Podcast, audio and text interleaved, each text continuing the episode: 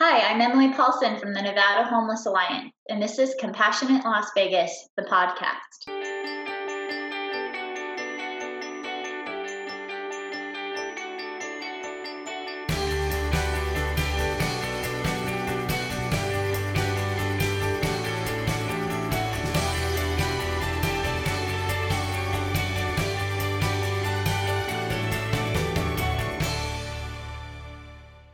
Welcome to Compassionate Las Vegas, the podcast. I'm your host, Will Rucker, and today's guest is someone that you need to know.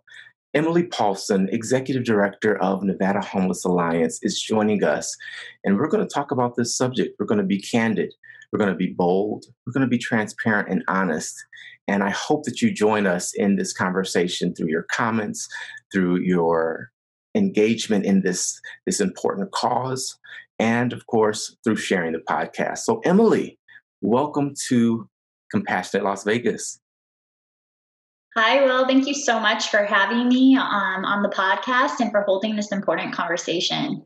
Yeah, and thank you for joining. I believe this subject is one that a lot of people are really passionate about and also lack the information to really get involved and make a change with. So thank you for, first of all, for all the work that you're doing and then for joining the show today.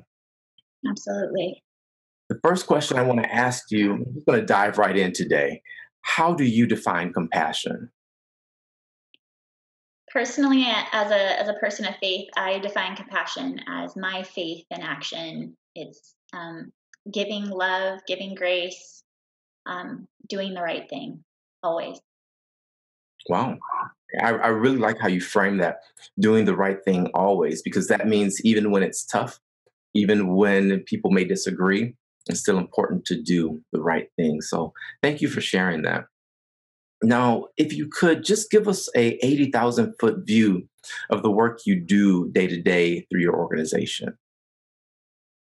Yeah, at the Nevada Homeless Alliance, we do work at that 80,000 foot view, actually. Uh, we work at the systems level, so we advocate at the local, state, and federal level. Um, we uh, coordinate services uh, um, mostly in Southern Nevada, but sometimes um, policy wise, uh, statewide.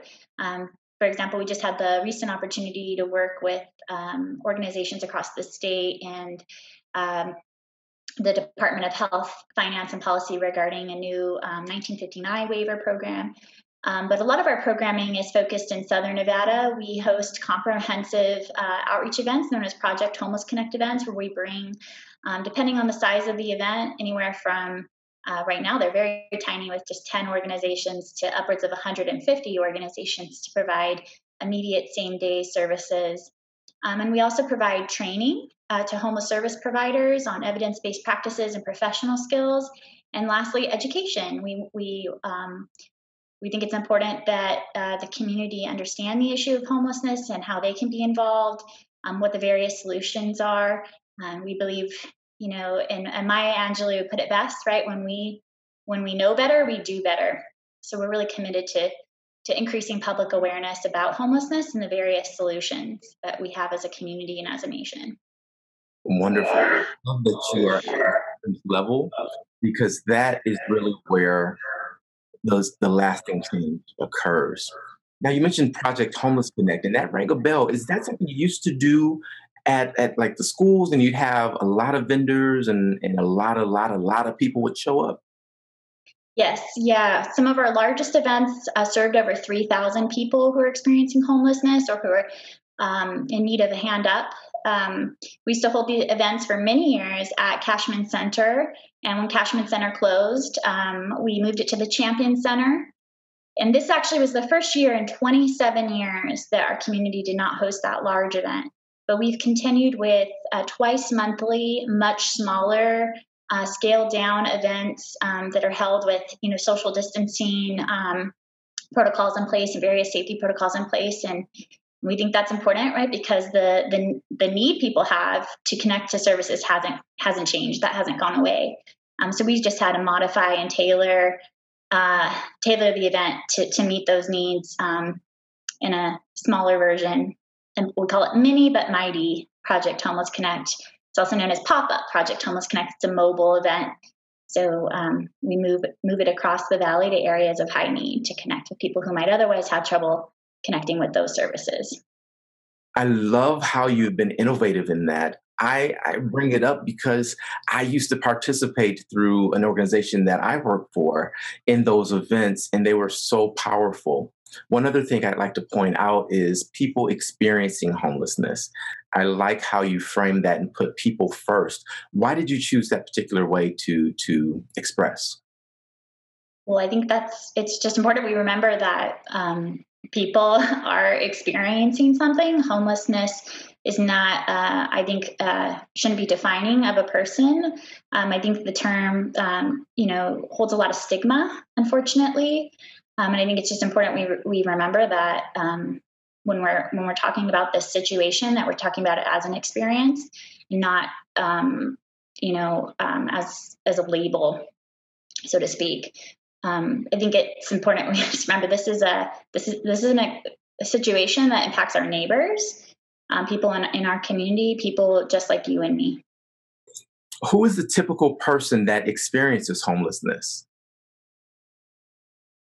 Uh, well, I'll just I'll say this: uh, homelessness dis- disproportionately impacts people of color in Southern Nevada and nationally. Uh, people of color are overrepresented um, in our homeless population. We have an overrepresentation of, of young people, um, an overrepresentation of LGBTQ people. Um, we have veterans experiencing homelessness, children with uh, families with children, seniors. Um, so it's there isn't one typical person who's experiencing homelessness in in our nation and particularly not in southern nevada. Um, it, it, really is um, something that you know it cuts through every um, every t- group of person you know is, is um, can experience homelessness in southern nevada and is experiencing homelessness in southern nevada yeah. Do you know people currently are experiencing homelessness? So, no, unfortunately, we don't know how the pandemic has already impacted um, the number of people who are experiencing homelessness. Every January, our community does a point in time homeless census. And so, based on the results of that last um, count, you know, physical count, um, the number of people who are homeless in our community on that on that single night in January it was about 5,200. Um, but that was pre-pandemic, and uh, we know eviction rates are already soaring, even with um, some um, protections in place through the CDC federal eviction moratorium. Um, we already know that the eviction rates are still spiking despite that federal eviction moratorium, and um, we know that there are people falling into homelessness anecdotally um, at, at really high rates right now, but we don't have a solid grasp yet on what that looks like.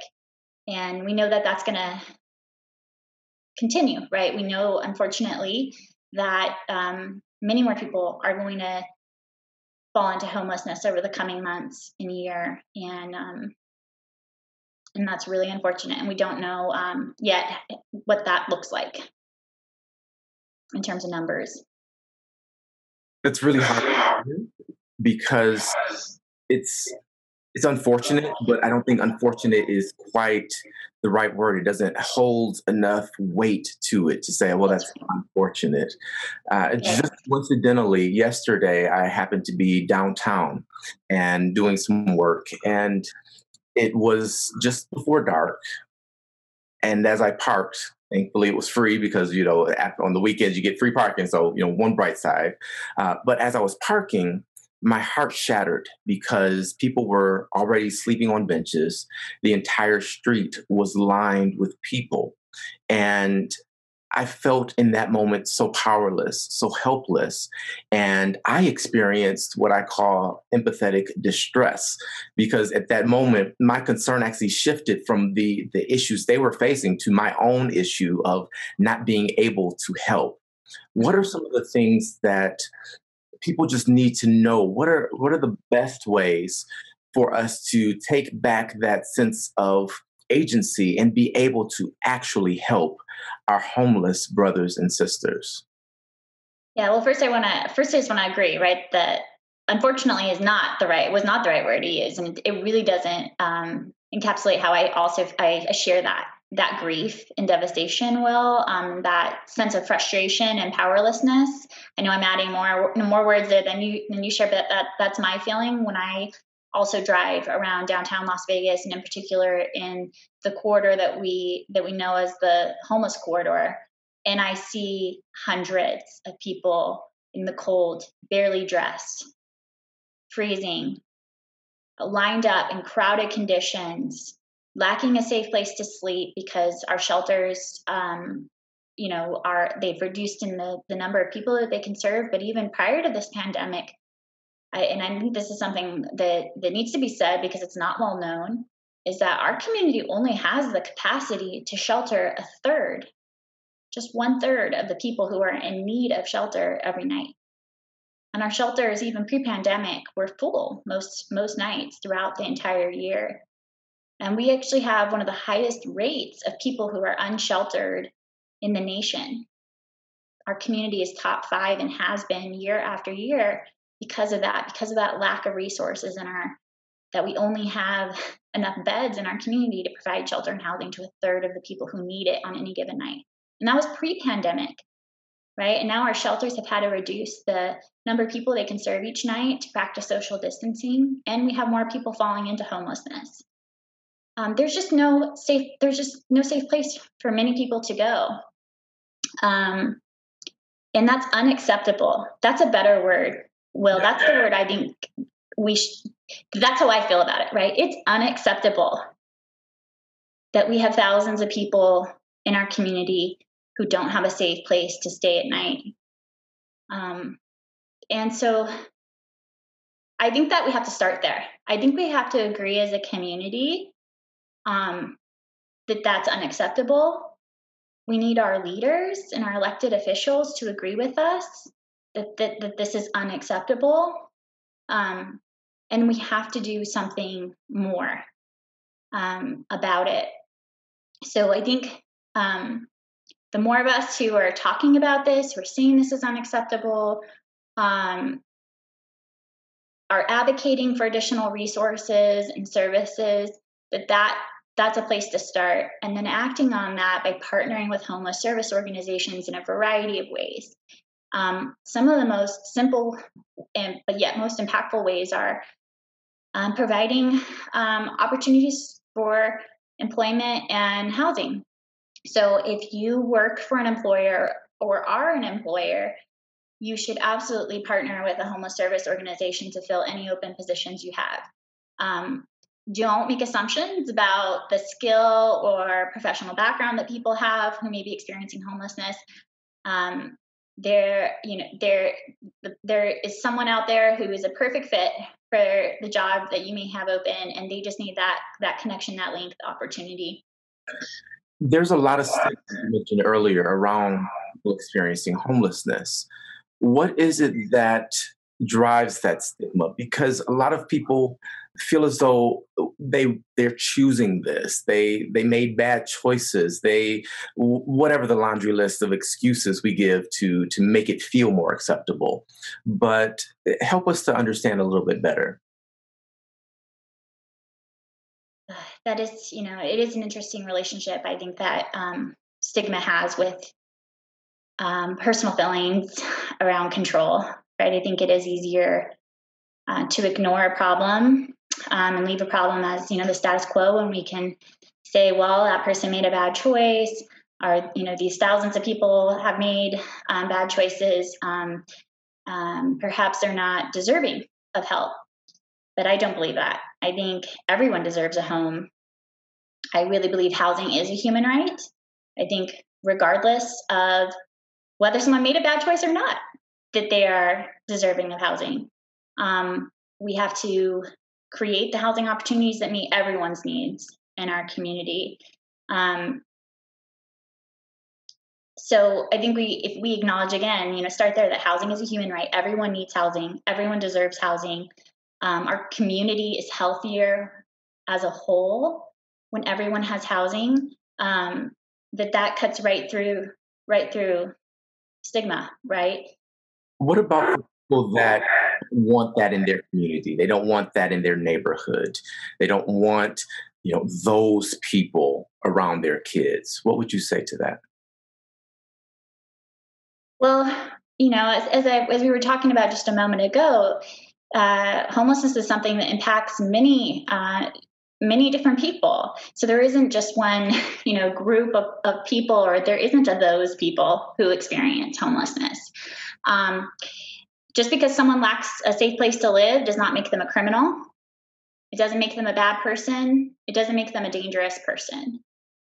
Um, I think I think that's what, we have to what we have to recognize, right? And um, certainly, you know, um, if you don't want uh, people having to sleep in a park, um, then we again need to we need to say to our to to to decision makers, right, to our leader, community leaders, that you know what what are you doing to provide more housing in our community so that people don't have to live in the park in my neighborhood right? Um, so people don't have to live under the freeway in my neighborhood. I think that that's the most important question right? Certainly you should, we shouldn't have people having to sleep in our park. I mean we have to remember that again you know we don't have, the resources. We have just enough shelter beds for a third of the people who are homeless in our community on any given night and that was pre-pandemic. So this is a this is a problem about resources in my opinion not people making a choice um, to be homeless. You know we have over you know 1200 people every month on a waiting list for placement into a homeless service housing program so when you resources let's dive in is, is it saying that we as a city don't have the funds, like the, the monetary resources? I, I see a big, tall blue building on the strip that's just there. And I would imagine that there's probably at least 1,200 rooms that could house someone. And I'm just throwing that out there. I'm sure there are way above, you know, my understanding as to why um, and, and costs and things of that nature. But when I see these these empty spaces, I just wonder why is it that we can't utilize them? So what what are the barriers that we're experiencing and what are the resources we're we're missing? Yeah, I think that thank you so much for asking that. That's a really important question because just as we hear people say, right, I don't want there to be people experiencing homelessness in my neighborhood, we also hear people say, I don't want affordable housing in my neighborhood. Right? Um, and so we have uh, you know, it's called NIMBYism, not in my backyard, right? And we, we need to turn that on its head to YIMBYism, yes, in my backyard. Yes, I want people to be housed in my community. I want everyone to have a safe place to call home in my community. Um, and I and I and even you know I can say that uh, uh, our office we we're co-located with Lutheran Social Services on a piece of land that's also shared with Nevada Hand, uh, where they built a beautiful affordable housing complex. And before that was built, it was just this uh, vacant plot of land that was known to be um, an area where um, people tent camped on this empty plot of land. And the county, in that case, owned that plot of land, and they said, "We're going to give this land through a grant process away to nonprofits to share and house people and do some good." So land is really important, right? Um, and where you locate services is really important. Um, I feel like I might have sidetracked away from your question a little bit, but but the, yes, Will, we have to look at what land do we have available, what existing housing resources, what buildings do do our jurisdictions own, right? That the city already owns, City of Las Vegas, that Clark County already owns, City of North Las Vegas, and how can we repurpose those buildings to be used um, as as housing, as affordable housing. How do we preserve our existing affordable housing? Um, this is something um, that's really important, and everyone know too that we have the greatest shortage of affordable housing for our lowest income community members in the entire nation. Our rental market might be more affordable than you know San Francisco, LA, New York, um, but it's an inventory issue, right? We have far fewer units um, uh, that are affordable in our community for the number of people who who need them. So we have a huge percentage of our community is severely rent burdened, where they're paying 50%, 80% of their monthly income towards their housing. So a financial emergency happens, and oftentimes it will fall into homelessness. So that's a really, um, you know, big piece, right? We really need the city um, the county to invest in affordable housing, make land available. Um, that's really a, a really important uh, part of the solution. Um, but it's a good question. Well, I think that we have to we we we need to continue to ask is what do we already have in terms of housing and resources. Um, I would also say that we um, we have a misdirection of existing funding in my, right now, in my opinion, where um, I think that the city is spending more money downstream on the issue of homelessness, more money on policing, um, street cleanup, encampment sweeps. Quite honestly, the what happened uh, recently, you know, where 26 huts were destroyed at a large homeless encampment that was shared between the city of Las Vegas and North Las Vegas was probably a really expensive endeavor when you consider the heavy equipment that was brought in, the presence of law enforcement. Um, so these these sorts of responses cost far more than um, than the evidence based housing solutions to homelessness, which is permanent supportive housing, rapid rehousing, and housing focused emergency shelter. We know that these solutions work. We have them in our community. They're working very well. We haven't been able to take them to scale um, for a variety of reasons, and funding is a big piece of that. And I and I I've argued for a long time that we need to redirect existing funding into those evidence-based solutions and away from um, downstream responses. You brought that up earlier, and the things that are interrelated to this. You mentioned affordable housing. And affordable is one of those terms that is so ambiguous. What's affordable to me is not necessarily what's affordable to Bill Gates. So the people that make the decisions when they hear affordable housing, their starting point may be just completely different from the reality that is within our city. So when we talk about wages and employment, obviously right now during this pandemic, we we are really hard hit. I, understand all of that. So let's just take ourselves out of this moment and think more broadly because this didn't just happen. We didn't just have this this large population exist. Are there things that your organization is working on or partnering with others on that would help to increase the wages here in Las Vegas? I think we we would absolutely be supportive of uh, policy measures that would increase wages. Um, I absolutely agree, Will, that that needs to happen.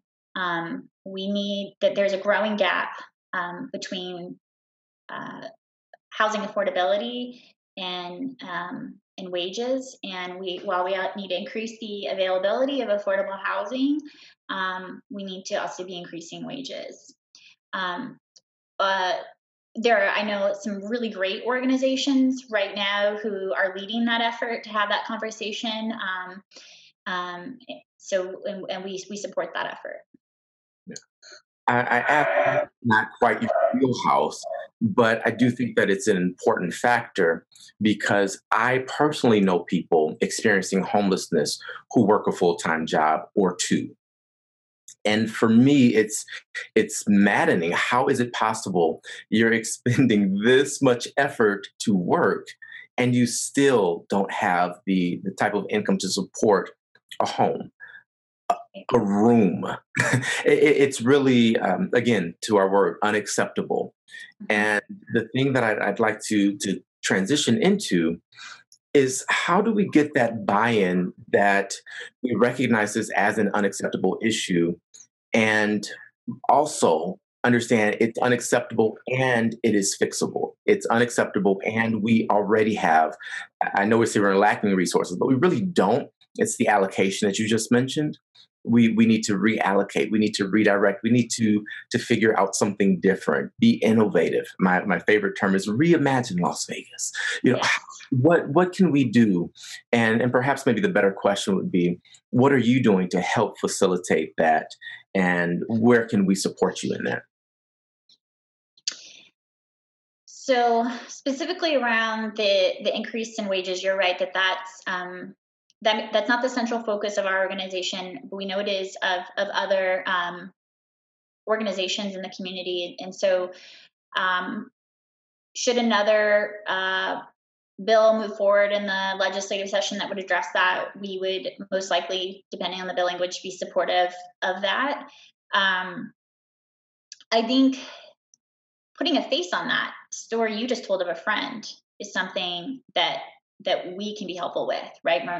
That we are talking with elected officials and we're not just talking about numbers, right? Like, you know, here's here's, you know, the number of people who are working in our community and still homeless, but providing an opportunity for someone like your friends, right? People like your friends to um, to say, I am working full time or I'm working two jobs, right? And I still cannot afford to live in Southern Nevada.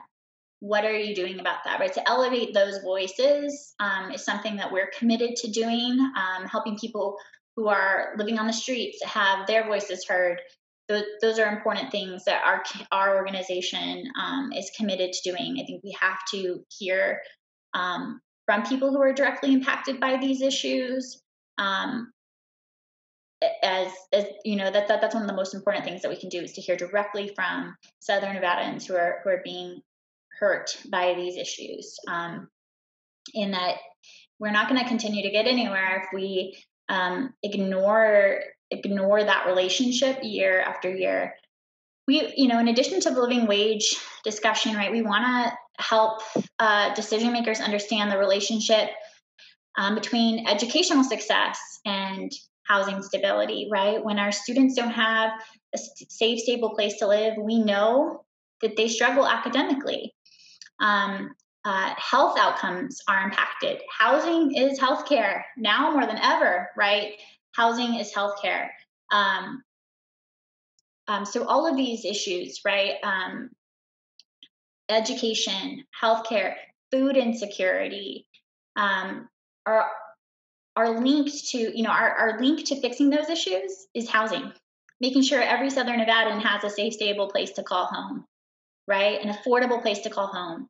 If a family is paying 50% of their monthly income on housing, they're not uh, they're not able to provide the food security right that they need perhaps they're not able to afford health care they're not able to afford um, preschool or childcare for their children. There's so many lost opportunities in our community for our community to be well and whole when we don't invest in ensuring that everyone in our community has a safe, stable place to live.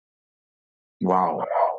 Home uh, housing is healthcare that that puts it in a whole new light for me. It's kind of one of those aha moments because I, I hadn't thought of it that way, but but I absolutely agree. And more than it's it's healthcare, it's human care because we really we have to get back to this idea of common humanity. I, I have friends from all over the spectrum, politically and religiously, and all of this.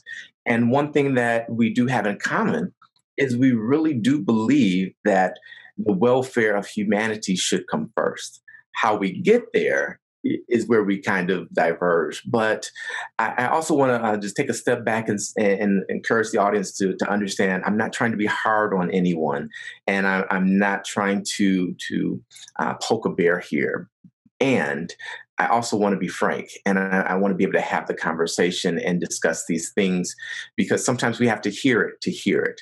And right now, I don't know that we've all heard it. So, Emily, thank you again for for your candor and, and joining in this. What are you seeing that is inspiring you at this moment? There's a lot of uh, good work happening in our community right now, um, especially through um, partnership and collaboration. So, um, since April, our community has been uh, sheltering people in motel rooms, and that's I, I give the credit there to um, Clark County and Help of Southern Nevada. Um, our organization has had the the privilege to partner with them to um, ensure the people who are being placed in those motel rooms for for shelter right now have access to food. Um, so we work we uh, coordinate a team of volunteers twice a week to come and deliver um, groceries, and the food is uh, donated by Share Village, which is another really great uh, key partner in this um, in this project. Um, so there's also a, an effort called Operation Home, where all of the local governments are working together with nonprofits right now to uh, to house more people. Um, and this uh, the goal is to to provide housing to uh, 2,022 people by 2022.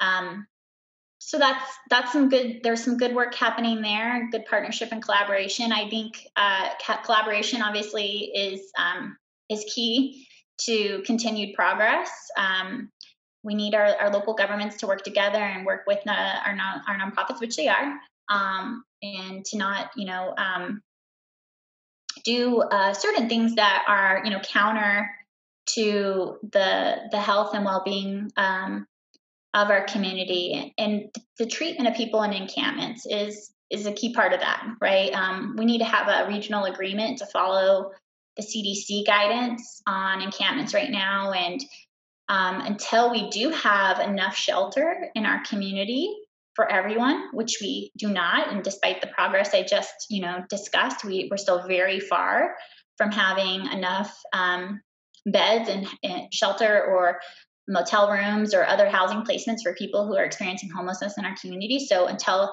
we um, have that in place, we need to uh, provide services to people who are in encampments, um, healthcare,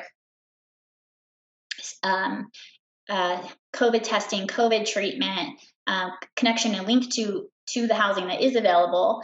Um, and I think we need to actually applaud efforts of some community organizations who've gone even further to provide some type of temporary shelter um, for people who are unsheltered in our community so they have some form of isolation and safety. Um, and we need to follow CDC guidance on that and, and leave those encampments in place and bring, bring services to people in encampments hygiene, toilets, hand washing sinks, mobile showers. Um, so, so that's another thing that that needs to happen. And um, I, d- I do want to just, you know, in the spirit of what you were saying earlier, Will, that we need to have honest, direct conversations. Um, there, there have been um, situations recently, you know, where where we saw, you know, one large encampment in particular, where 26 huts were destroyed um, by the city of Las Vegas and the city of North Las Vegas, and we really we feel strongly that that um, that should not have happened. That that was not a compassionate act that that was not an act that was in the, the best interest, certainly of the people who were living in that encampment, nor our community as a whole. Um, it ignored public health, health advisement from the CDC, um, and connections to services were lost for the people who were living in, in that encampment. Um, personal belongings like cell phones, um, identification um, paperwork that people had to work on disability benefits and housing placements were lost. And that, you know, to come back to the word unacceptable, that that was unacceptable how that went down. Um, so I just I think that's important. I don't know when this podcast will air. That might already, uh, you know, people may have already forgotten about that. But I think it's really important we we have a regional approach, right? And that we're in agreement and how we're going to serve our most vulnerable community members right now while we work to build more housing capacity. How did that happen?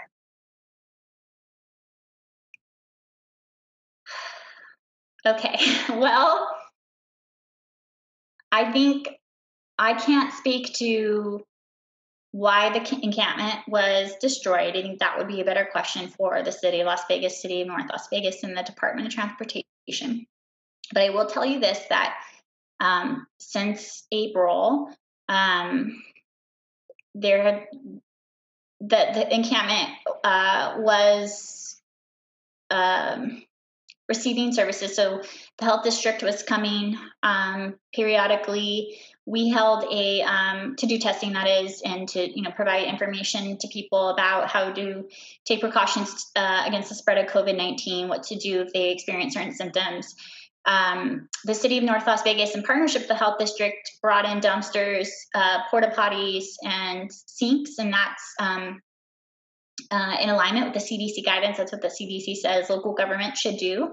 for large encampments is to leave them intact and um, make sure that there people have a place to use the restroom and a place to wash their hands and a place to discard their trash.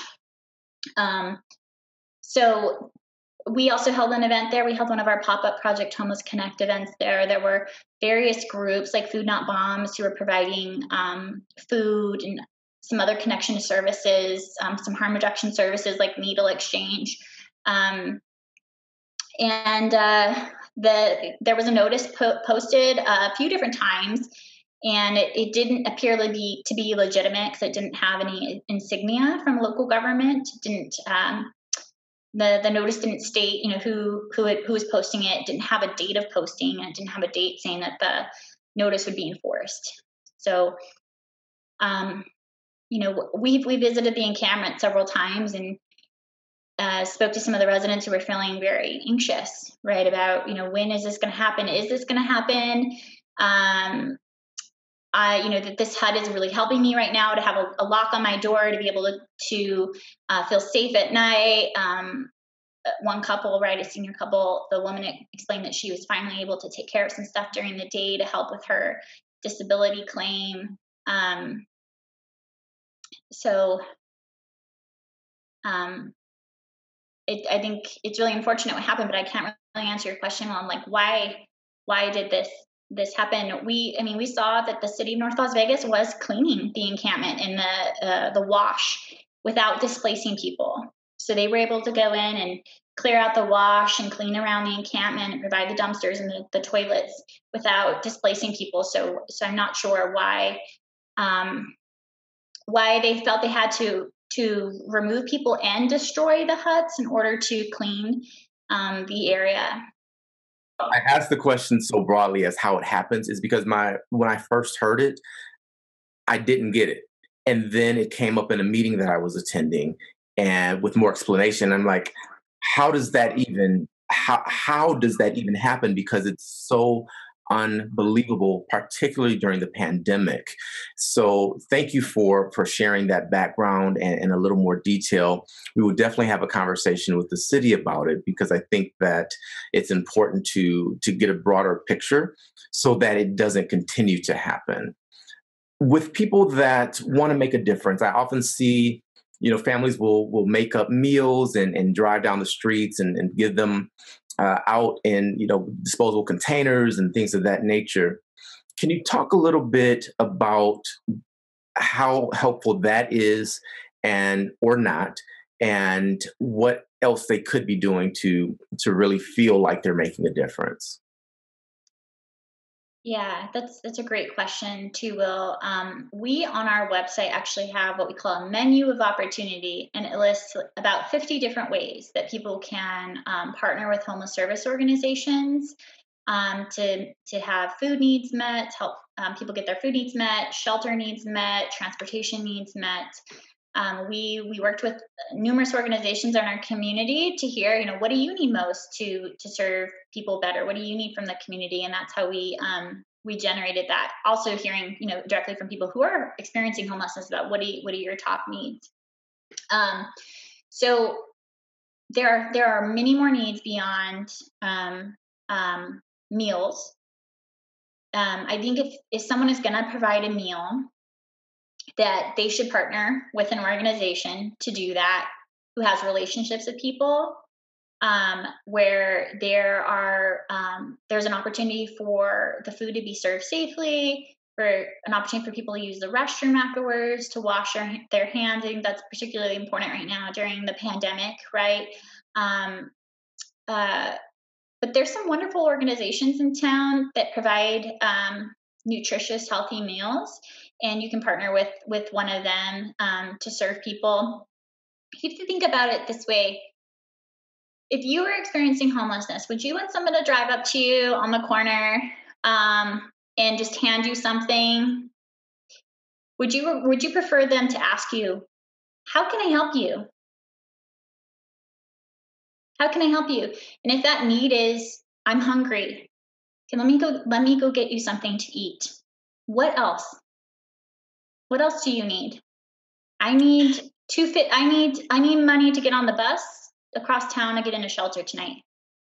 And if it's if it's on your heart to uh, provide money for a bus pass and or a bus pass, right?